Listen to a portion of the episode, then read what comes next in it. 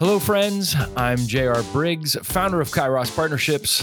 Most leaders are burdened by complexity and exhaustion, and we are here to equip leaders with the perspective and tools that you need to lead with clarity, health, and confidence. Well, before we jump in today to this episode, I want to let you know about something that we've done recently at Kairos that we're extremely excited about in another effort to try to equip leaders. Many of our readers, followers, and subscribers to our newsletter, Five Things in Five Minutes, have reached out to me to ask for help in equipping in the area of writing. Many people have said they want to be a writer, they feel called to write, but they just don't know how to get started. And some people are already writing, but they want to improve the skill and the process of writing and grow in the craft. It's because of this frequent inquiry that our team worked the past several months to develop a masterclass type online course called The Writing Life. And it helps writers and writers to be in the specific areas of motivation and getting started and training writers in the skill of becoming a better writer while also talking about the complexity of the publishing world and how to get published.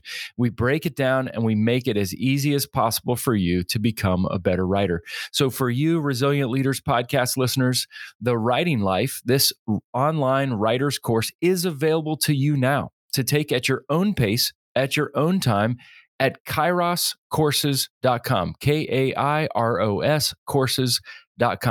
You will have lifetime access to it. You can always come back to it if you want. You can rewatch it. Again, it's at kairoscourses.com, and I'll also put it in the show notes. Now, let's just jump right in here. On a scale of one to 10, one being low and 10 being high, how focused would you say that you are? Because here's the opportunity in front of you. Today, we're going to talk about how focus is more important than ever before. Because here's the opportunity you can decide or you can slide. It's your choice. You can decide to just follow along. Uh, you you can decide to actually choose your own course, or you can slide in and follow along with everyone else. You can decide to live a focused life, or just slide into conformity and mediocrity. It's your choice. You cannot live a life of focus unless you're proactively intentional in how you live your life. Sociologists and economists have named the era that we're in the the attention economy. What does that mean? It means that researchers have learned that whoever has your attention has your wallet. Intelligence used to be the most important factor in a person, but now that we can Google just about anything in seconds, it's no longer smarts, it's focus. Whoever or whatever has your focus has your life. It's a several billion dollar industry to capture and hold your attention, most often on your screens. And most of us are unaware of just how distracted we are. Now, the arguments come in and people say, but JR, I'm great at multitasking. Plus, it's way more efficient. But the scientific research continues to show over and over again no, you aren't. Nobody is good at multitasking. We have, mo- we have five mental tabs open at the same time, and we're just not grasping any of them well.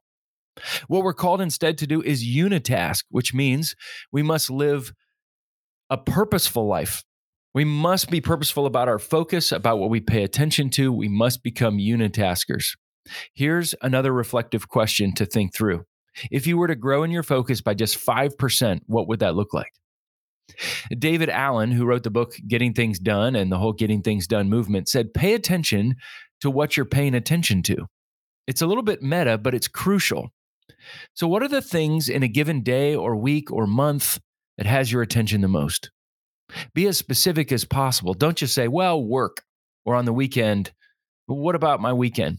No, I want you to ask yourself very specifically, what over my weekend am I thinking about? What specifically about my work am I thinking about?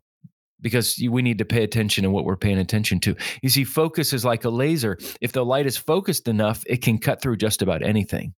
But for many of us, we're overcome with FOMO, right? The fear of missing out. But have you ever heard of the term JOMO? It's a term growing in popularity the past few years. It's the joy of missing out. Kevin Kelly, the founding editor of Wired Magazine, said half the skill of being educated is learning what you can ignore. So, what are we to remain focused on? This goes back to this idea of our core values. What's most important to you? That should drive your focus. Most people don't know what their core values are, and so they live incredibly unfocused lives. Have you ever been to a meeting that lacks focus? It's frustrating, isn't it? It's a time waster. We get impatient, we get angsty, we think about all the other things that we can or should be doing.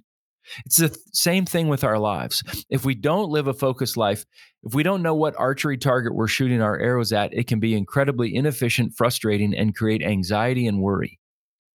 When we live unfocused lives, it's hectic and unthoughtful, and we live with no margins. But when we're unfocused, we're overwhelmed and too busy. It's very stressful.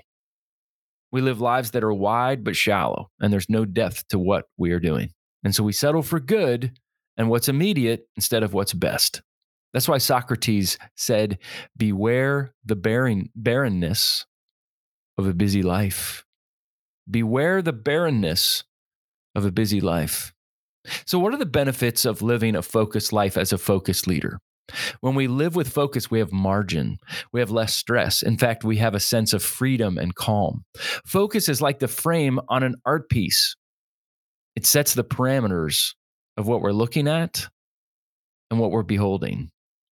In order to do this, in order to create a frame around the art piece of our lives, we have to see the word no as our friend, which means we have to have the courage to get over our FOMO so we can experience JOMO. The truth is that you will always miss out on something, always. But it's your choice what you miss out on, and that's what we forget. Uh, Lao Tzu said, To attain knowledge, add things every day, and to attain wisdom, subtract things every day. And here's the principle I think is so crucial for healthy leadership and healthy teams in order to gain focus. To do lists are good, but to don't lists are better. To do lists are good, but to don't lists are better. We have to be ruthless about what we say yes to. And if it isn't a clear yes, then it's a clear no. Here's what Peter Drucker said He said, People are effective because they say no, because they say, This isn't for me. It's interesting that we get our English word decide from the Latin word desire, which means to cut or to cut away. That every time you make a decision, you're cutting things away from your life. It's why Jack Dorsey, the co founder and former leader of Twitter, described his role as CEO, but CEO stood for Chief Editorial Officer. He went on to say, by editorial, I mean that there are a thousand things that we could be doing here at Twitter, but there are only one or two that are really important. This is called deliberate subtraction.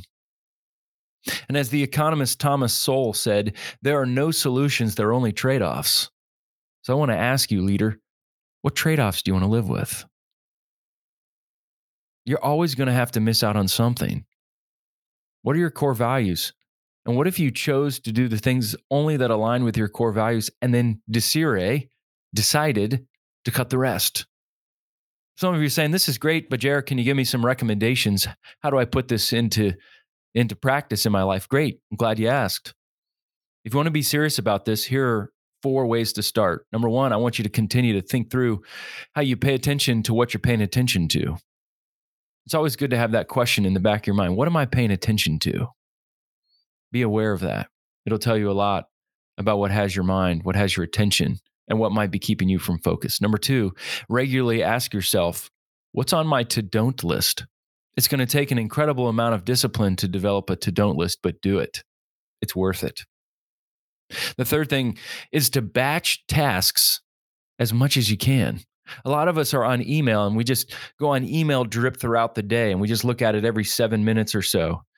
But instead, what if you looked at email only in two chunks, like 11:30 to noon, right before lunch, and then at 4 p.m., maybe toward the end of the day? If you batch things, things get better. Batch emails, batch calls, batch errands, batch searches on the internet. Batch a list of questions to ask your boss later in one call or visit or email rather than 17 times a day.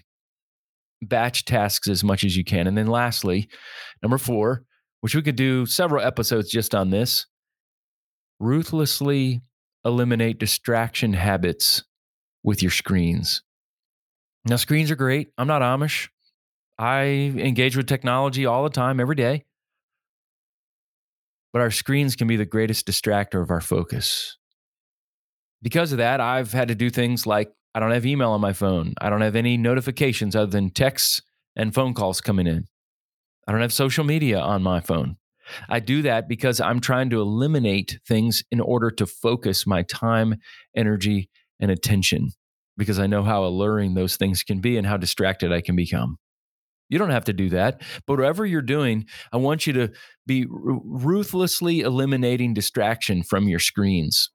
I'm not against technology. I am against thoughtless engagement with technology. Be thoughtful about the time that you spend on your screens. Well, thanks for listening today.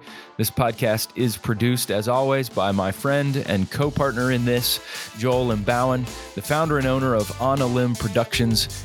You can check out his great work at onalimbproductions.com, and you may be able to see yours truly on some of those video promos on his site. Or you can check out the show notes for more information. Thanks again, Joel, for your great work. Leaders, be faithful, available, teachable, and hungry. Keep leaning in and learning. And remember, focus is the way to go. Unitask in all that you do. Be a chief editorial officer. And remember, there are no solutions, there are only trade offs. So, what trade offs do you want to live with? May you move from FOMO to JOMO as you lead a life of focus, purpose, and meaning that align with your core values. Have a great week.